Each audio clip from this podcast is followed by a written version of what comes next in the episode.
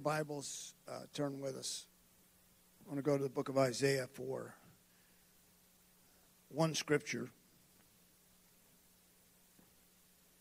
The 55th chapter. And I'm just going to read this one scripture, but this whole chapter is pretty amazing. The sixth verse.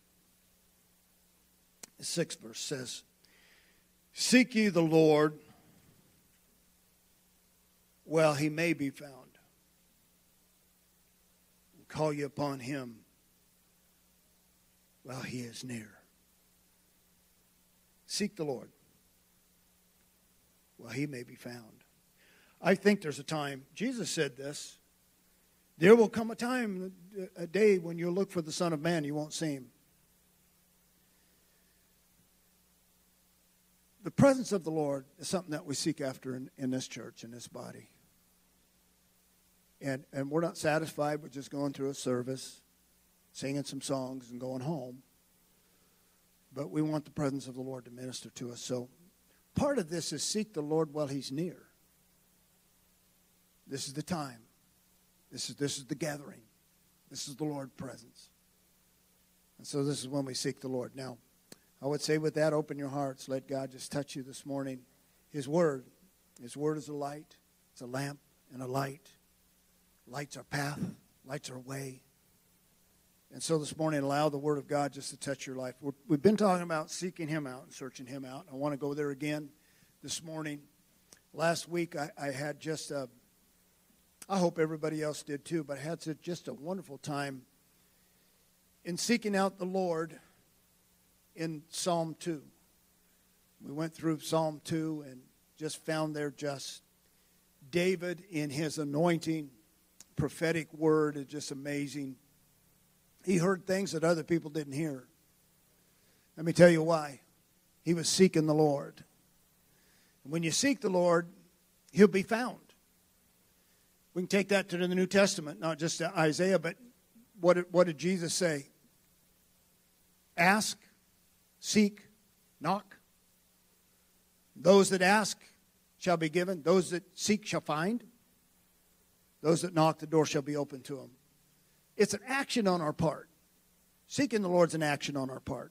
And I know I'm, I'm one of the guys that I don't like that term. We're resting in the finished work of, of, of the Lord even though I understand that, I understand that we don't pay the price for sin. We know that He does, but but when we when we look at it this way, like I, I'm just I'm just not doing anything. I'll just let the Lord do everything. I think we miss that pursuit in the Lord, which is really on our part, is to find Him, to seek Him, to search Him, and so we do that continually, and we'll do that again this morning. We're going to look at another psalm. Um, the end last words of Psalm 2 Blessed are they that put their trust in Him. And then we identified who the him was in that verse. Everybody remember who him is in that verse? The very first part of that verse says, Kiss the Son.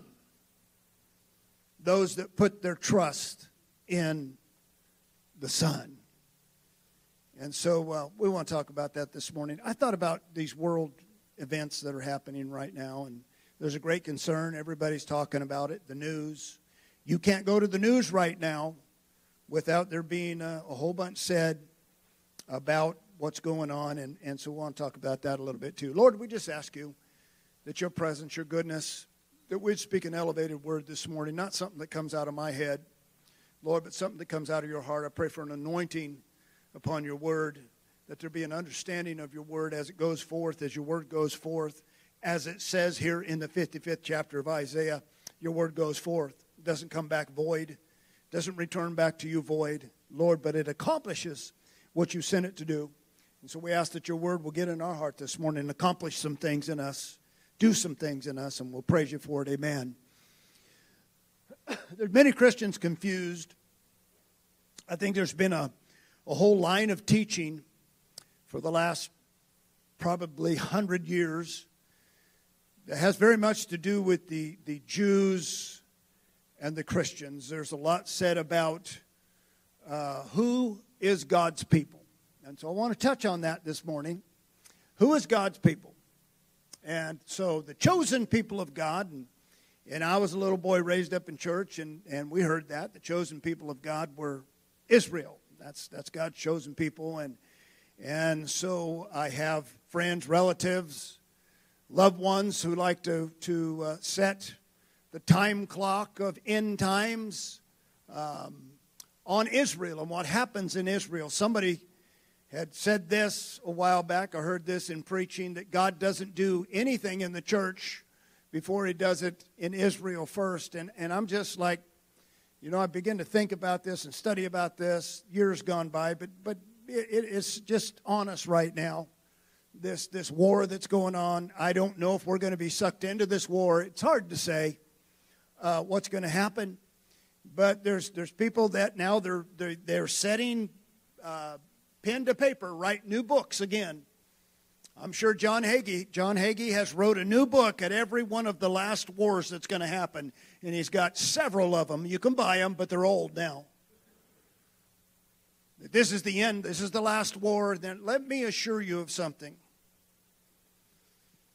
The nation of Israel has been fighting the Jews since they crossed over into Canaan. Oh, excuse me, not the Jews, the, the Palestinians, since they crossed over into Canaan when Joshua led them in. They started the fight then, and it's never stopped. So if it escalates or de escalates or there seems like peace, that, that really doesn't put to rest anything between them. They say there's no way to cause peace between those nations, and I believe that. It's going to take a really, really smart man to do it. There's not anyone smart enough that when one group wants to annihilate another group, there's no one smart enough to intervene in that. You can't change people's hearts. But when we look at this, this idea that God's people are the Jewish people, I'm offended at that. I want to tell you right off that's an offense to me. Because we are so closely tied to Judaism. Now, hang on, listen to the whole thing. Don't draw an opinion yet. We're closely tied to Judaism. But basing end times and what's happening and all the prophecy, end times prophecy having to do with this Jewish nation, that's a belief that Jesus' kingdom and his church are secondary.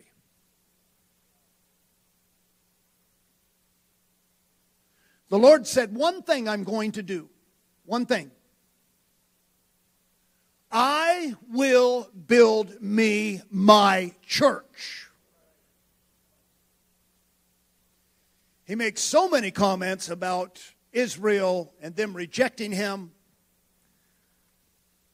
He says things like, Your house is left desolate to you. He says things that make us to believe that when he came, he was not received, the cornerstone, who they rejected. But the church is built upon that cornerstone which they rejected. Either Jesus Christ, Yeshua, Lord, he's either God and King and Lord or he's not. The Jewish system does not receive Jesus as Lord.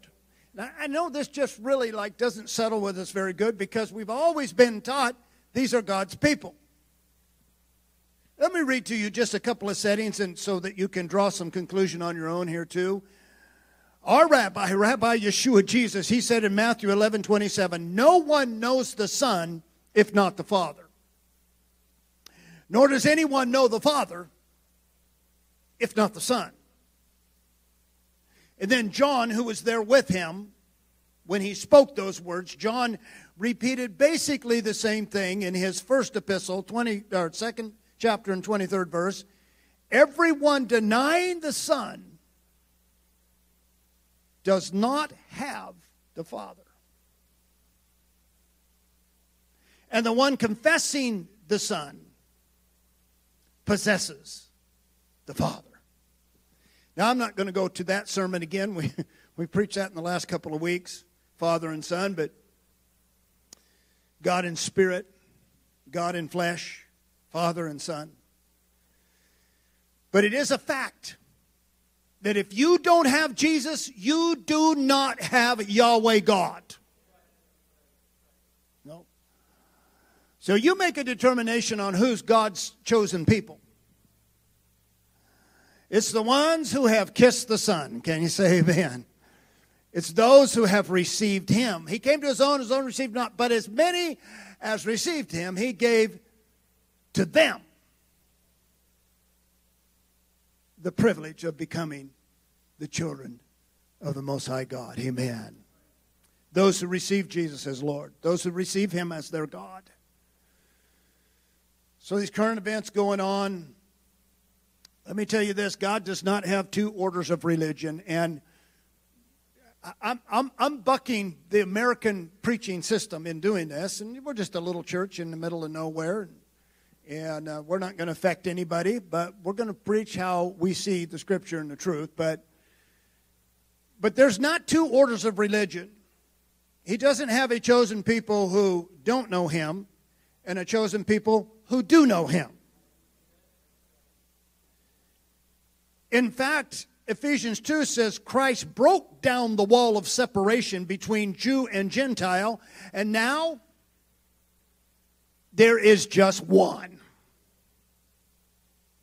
So whether you're Jew or whether you're Gentile, or whether you're bond or whether you're free, or whether you're male or whether you're female, all in all are in Christ and in Him alone, and we are His people. Come on, say amen.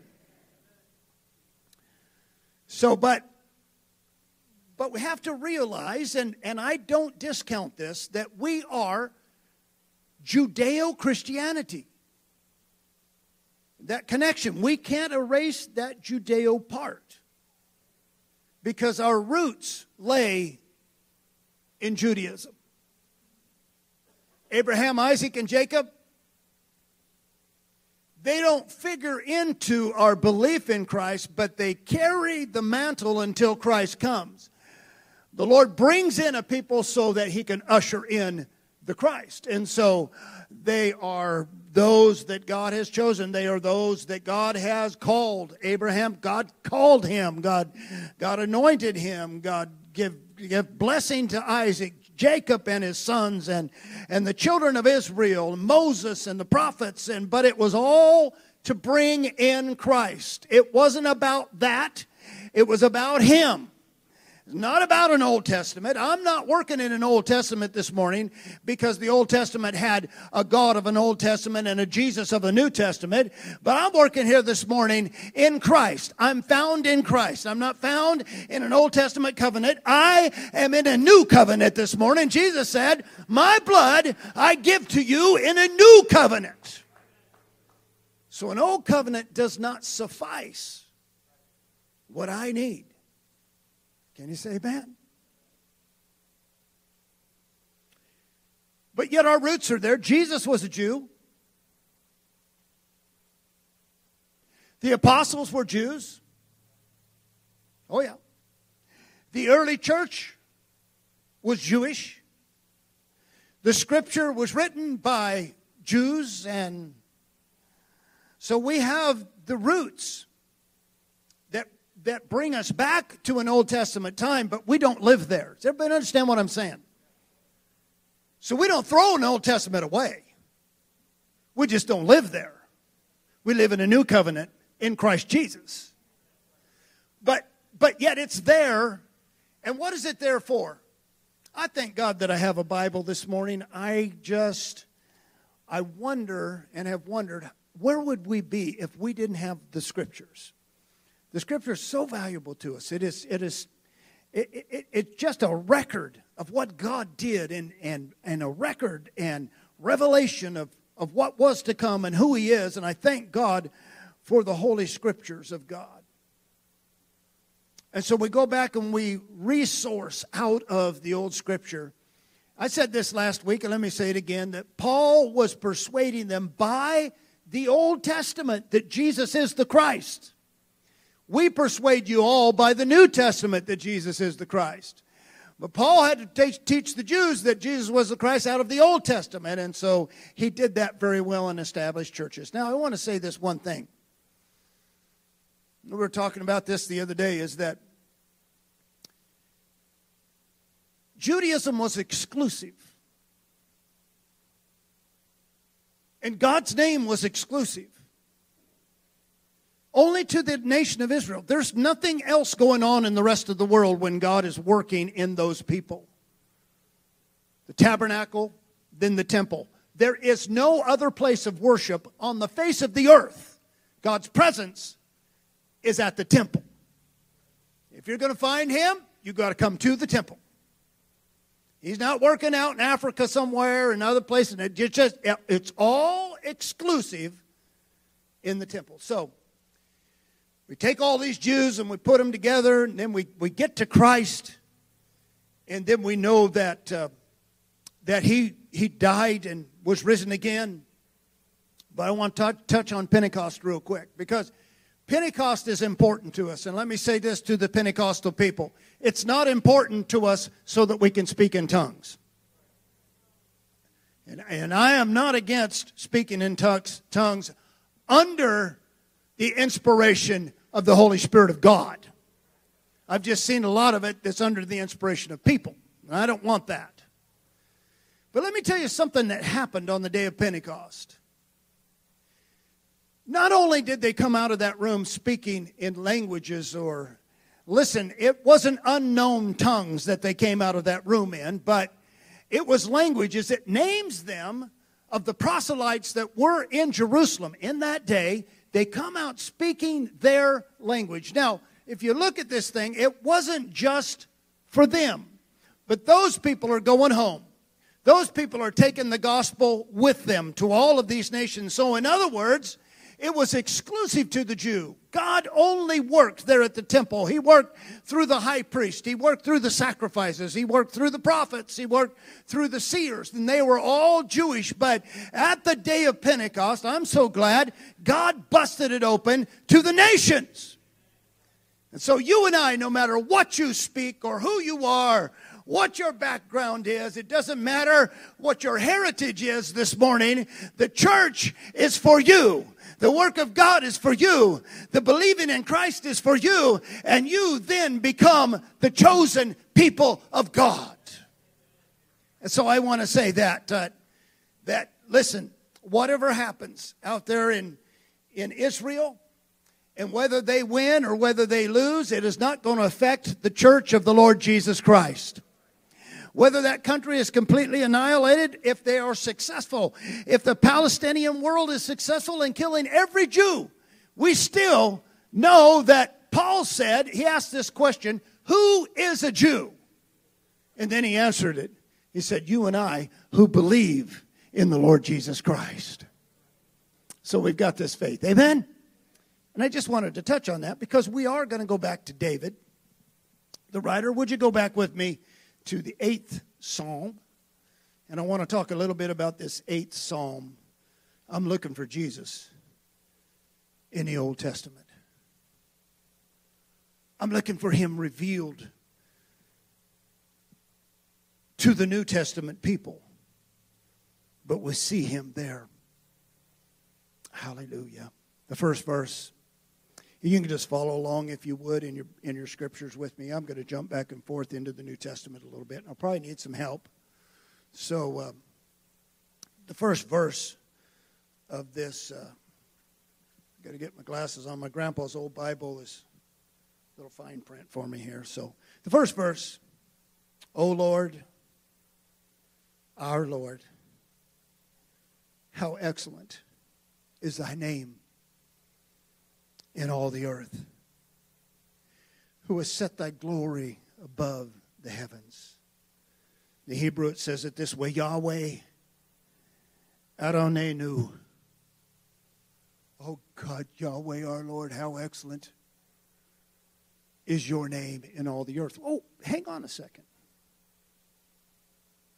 He must be foretelling because the name of Yahweh is not in all the earth is only in the Jewish system. No one else knows his name. He reveals himself to Moses, he reveals himself to the prophets. But in the earth, he's not known. So, this very first verse must be prophetic. That his name, I'm going to tell you something right now. This Lord that we're talking about, this Yahweh, this Adonai, how excellent is his name in all the earth. I love this. You can't go to a country where Jesus hasn't been. You can't not find some believers in every country across the world. How excellent is his name in all the earth. And so everywhere, I, I, I just feel that that, that God is so pleased for those that are serving Him in every single country, in every dialect, in every tongue. And I like that. I connect that with that every tongue shall confess that Jesus Christ is Lord. And maybe, let's just look at it this way maybe not every single person in this instance, but every single tongue and dialect. There is no dialect that hasn't been exposed to the name of Jesus Christ. How excellent is his name in all the earth. Maybe Peter in Acts 4. Let's, let's just connect Acts 4 where Peter says to the Jewish high priest council concerning Jesus of Nazareth, he said, There is salvation in no other one, for neither is there any other name under heaven, having been given among men in which we must be saved. Hallelujah. We don't go to the nations spreading God. They already have God. Go to India and try and spread God. They've got a million of them. Go close to us. Go down to Mexico and try and spread God. They've got their God. They've got their Mary, they've got their other idols, their things. We don't spread the name of God. We spread the name of Jesus Christ because there is salvation in no other name. There is no other name under heaven given among men whereby you must be saved. And so, why would we preach anything else? Why would we go out trying to preach another name, trying to promote another thing. There's only one salvation, and there's only one name that you can get that salvation in, and that is Yeshua Jesus, the high and mighty name that is above all names. Thank you, Lord. In verse 2, and I'm just going to pick out, there's only nine verses in this, uh, this psalm, so this is astounding. This is astounding. Out of the mouth of babes and sucklings, thou hast ordained strength because of thine enemies, and thou mightest still the enemy and the avenger. Now, I'm going to take you somewhere in Scripture that's exciting. Matthew 21. Matthew 21 is what they call Jesus' triumphant ride into Jerusalem. He's at the end of his ministry. Um, this is the last time he's going to go to Jerusalem. He is in, in, in Bethany. Um, he will ride down the mountainside into Jerusalem and go into the temple. Now, this is one of the great highlights that I think of in the ministry of Christ. I was studying this some time ago and I found that the Gospels, which tell us this story, I think all four of them relate this, but when it said that the multitudes were great that were worshiping. Now, we've got to set this up for a second. All the Jewish men are compelled to come to the Passover. That's one of the three feasts that they're compelled, and that's why so many men were there from different nations, proselytes, and they were there until, until Pentecost, is because Passover, Pentecost, and um, the uh, Feast of Tabernacles was the three feasts that they had to appear at. So now, look, on the mountainside around Jerusalem, the Mount of Olives is really the only place where they could inhabit for the feast. Josephus said that during this feast, Josephus, the Jewish historian that was compelled by Rome to give a record of what happened during this time, said there was over a million people in Jerusalem and the surrounding area. When Jesus begins to come down the mountain, now this is thrilling. First of all, he says to, the, says to his disciples, "Go over into such such village there, and you're going to find you're going to find a donkey and a colt. Bring them to me." Now, I'm going to say something that, that seems going to seem strange to you. you. You probably haven't heard before. When they brought the donkey and the colt to him, Matthew 21, read it yourself, they put blankets, coats, on top of both of them. This is, this is strange. He rode both of them down the mountain. The scripture records it. Matthew recorded it. He was there, so he would know. That he rode both of them. Now, get this visual in your mind. Here's a man straddling a donkey and a colt. Now, a colt could be up to three years old. So the colt wasn't little tiny thing, but Jesus is straddling this. This is according to Matthew. This isn't me. This is Matthew. They put the coats on top of both of them and the Lord is straddling. I'll, I'll, this, this beautiful picture came into my mind. He's going to Jerusalem, and he's on the old, and he's on the new. There's an old covenant that's going to go away, but there's a new covenant that's coming very, very shortly. Behold, Israel, you'll see your king riding on the donkey and on the foal, the colt of the donkey. Here he comes. Why did he ride a donkey? I don't know, other than maybe it was a signal of his kingdom of peace and reign and rule, of peace and of righteousness. But as he crests that hill and begins to come down, you know, they're tearing down branches, they're putting it in front of him, they're throwing their coats in front of him.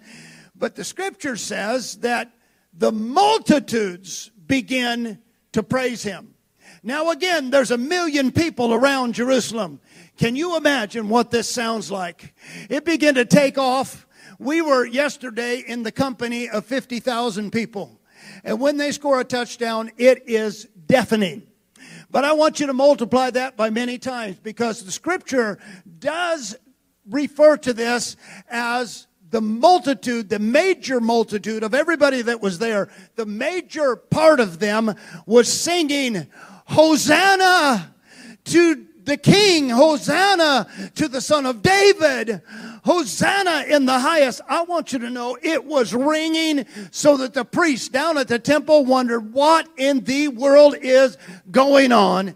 Jesus is entering his final descent into the temple. This is awesome.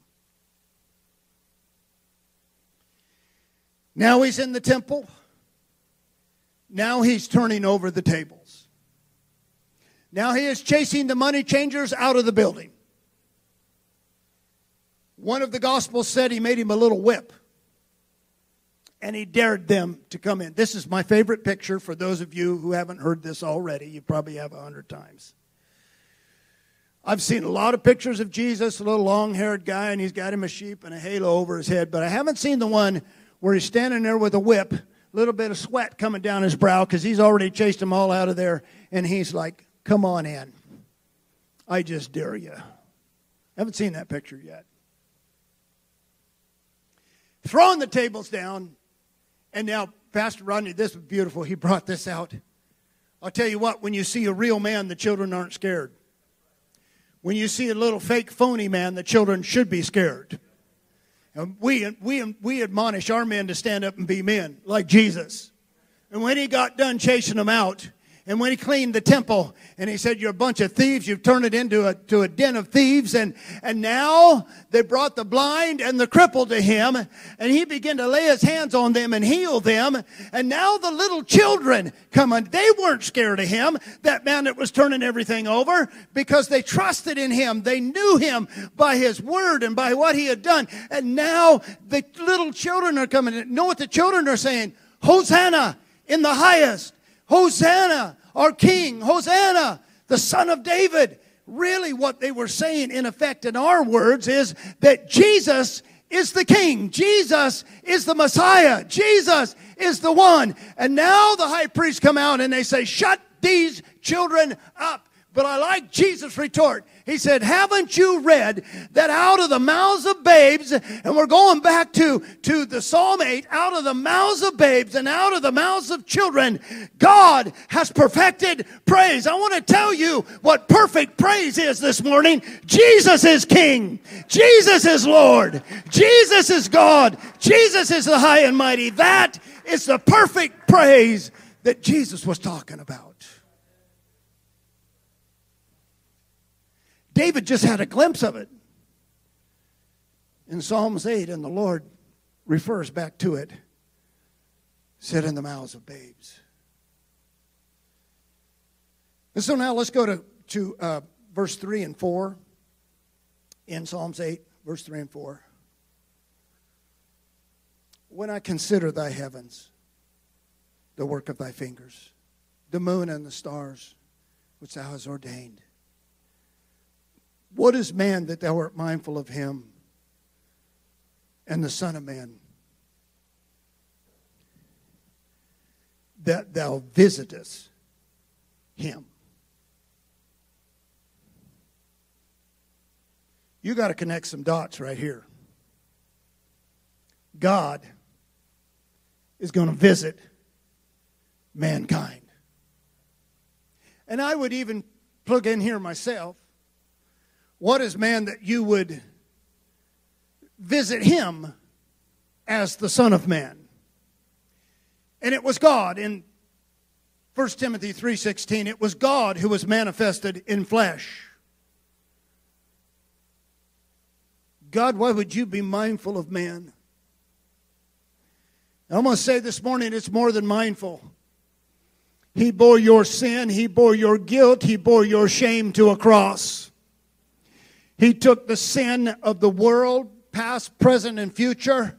For those who believe in Him, there is a cleansing. We sang about it this morning. There is a fountain filled with blood. It's drawn from Emmanuel's veins. And those who are plunged beneath that blood, they lose all their guilty stains. That is the visitation of our Lord. That's the one who came down. And David is predicting this. What Lord, why would you visit mankind? Jesus turned around and said to the Jews, You missed your day of visitation. But to those who believed in the visit of God, whoa, we have found life and newness in Christ Jesus. Hallelujah. I'm going to finish here.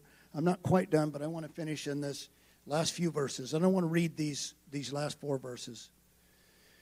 For thou hast made him lower than the angels, and hast crowned him with glory and honor, and thou hast made him to have dominion over the works of thy hands.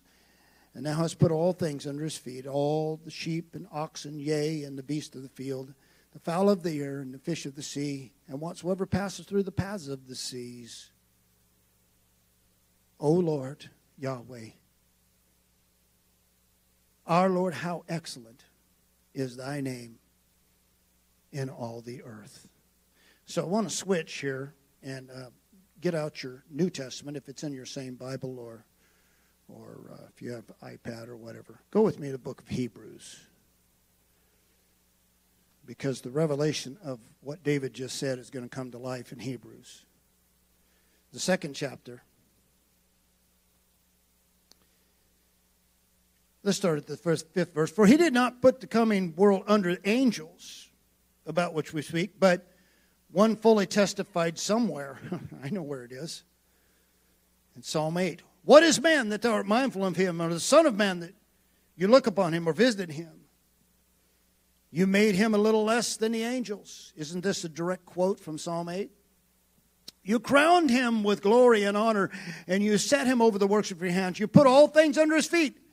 For in putting all things under him, he left nothing not subjected to him. But now we do not see all things yet being subject, subjected to him. There, there are still those who will come to judgment. Verse 9. But we do see Jesus, crowned with glory and honor, who on account of the suffering and death was made a little lower, a little less than the angels, so that by the grace of God he might taste death for every son. For it was fitting for him, because of whom are all things, and through whom are all things, bringing many sons into glory, to perfect him as the author of their salvation through sufferings. Now, David says this. You can take it as creation if you want to, that thou hast made him a little lower than the angels, but you put all things subject to him. I think yet there are things that are not subject to mankind in the animal kingdom. I mean, I guess we could we could kill every shark, every lion, every predator, maybe in some way. But this isn't a reference just to creation and mankind. This is a reference to the one who would be made a little lower than the angels. And when this thing is all done, everything will be subject unto him. The will of man's still out there. There's still there's still people that, that are doing their thing, rising up against God, shaking their fist in his hand, or shaking their hand in, in his face, their fist in his face. And there's those who deny God, there's those who challenge him. They're out there. But in the finality of this thing, everything is going to be subject unto him. And so, what David is saying way back in Psalms 8, and what he's seen by the Spirit, is Jesus, who was a little lower than the angels, but he is crowned with glory and crowned with honor. The book of Hebrews does this explaining for us about this issue because we haven't heard the name of the Son. The first verse of the first chapter of Hebrews said God in sundry times and divers manners he spoke to the fathers of old, but now he has spoke to us in Son, but it does not reveal who the Son is. And we have the brightness of his glory, we have the radiance of God, we have the essence of his character. We we have the, the, the, the power of his word upholding all things. And we know that he purged us from our sins. And when he had purged us from our sins, he sat down in the place of majesty on high. But we still don't have a name. We just have a son. See, this, this is what David had. He just, he just had a son. He couldn't quite get there. He saw he saw some things, but but the full revelation was not exactly there. And then, then the writer of Hebrews goes on to say, Thy throne, O God, speaking of the Son, Thy throne, O God, will last forever. You are Lord. And he goes on and on to uphold this Lord and Savior and this God, our Jesus Christ. But he reveals him down here in this ninth verse. We see Jesus. Pastor Ronnie preached a few weeks ago at the conference. There's only one thing to see, folks. There's just one to see. There's just one to honor. Somebody said, Who will you see when you get to heaven? Well, there's only one express image of God. There is only one who sits on the throne. Can somebody say amen? There's one who is the majesty on high, but we see Jesus. Hallelujah. Thank you, David, for predicting this. Thank you that now we understand we can look back and say he was made a little lower than the angels. But what for? Why, why was he made lower than the angels? Why in Philippians did he say uh, he emptied himself? He didn't walk this thing as God in the earth, he walked it as man in the earth. He was not elevated above the angels in the earth. But he took this thing, and I like it because he said, because he needed to show us that through his sufferings, he's one of us. And then he says, I'm not ashamed to call them brethren. And I will declare the name of Christ in the church. Listen, Jesus did it that way so that you and I know that he was a man, that he struggled, that he wasn't we, we aren't faced with anything that he wasn't faced with. We we he has has come against temptations and been tested like we are but yet without sin.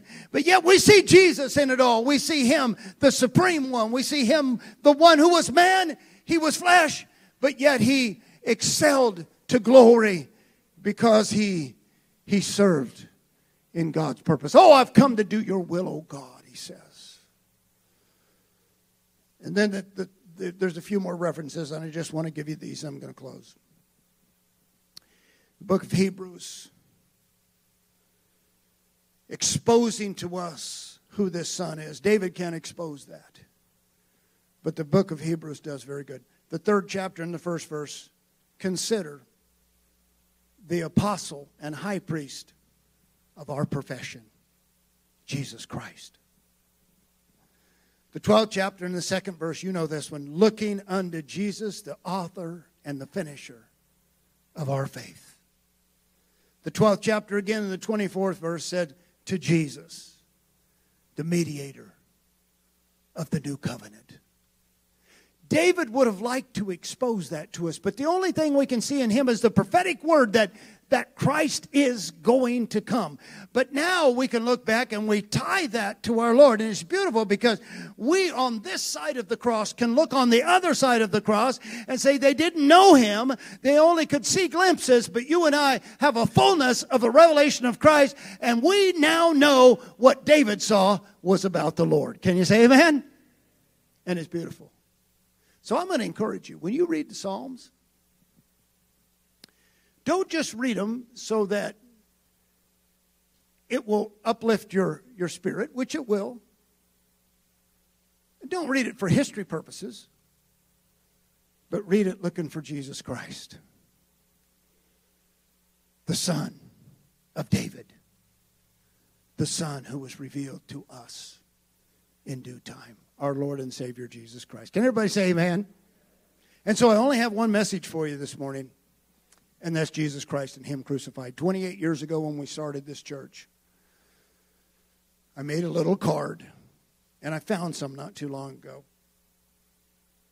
And the only thing I put on there was preaching Jesus Christ and Him crucified.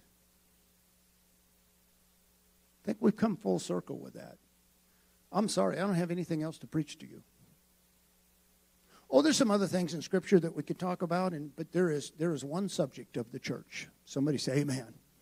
There is just one subject of the church. Young people, we love our young people. They got up here this morning. If I could just encourage you in one thing, find Jesus Christ real in your life. Search him out. And when you find him, you're going to stay with him you're going to stay with him. He is the wonderful Lord and Savior. Hallelujah. Would you stand with us this morning? God bless you. God bless you. Hope you got something this morning out of the teaching, preaching of the word.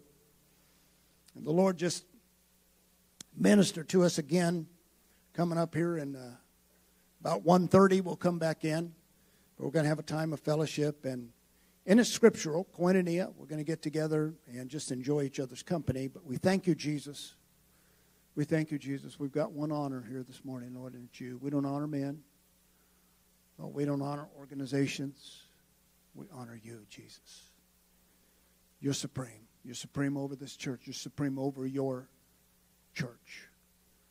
Lord, throughout all the nations, Lord, where your name is named, you're supreme. God, we thank you this morning, Lord, for your word. We ask you, oh God, that you just bless now our fellowship, our time together, our food, Lord, and just sanctify it before you. We pray in your name, Jesus. Everyone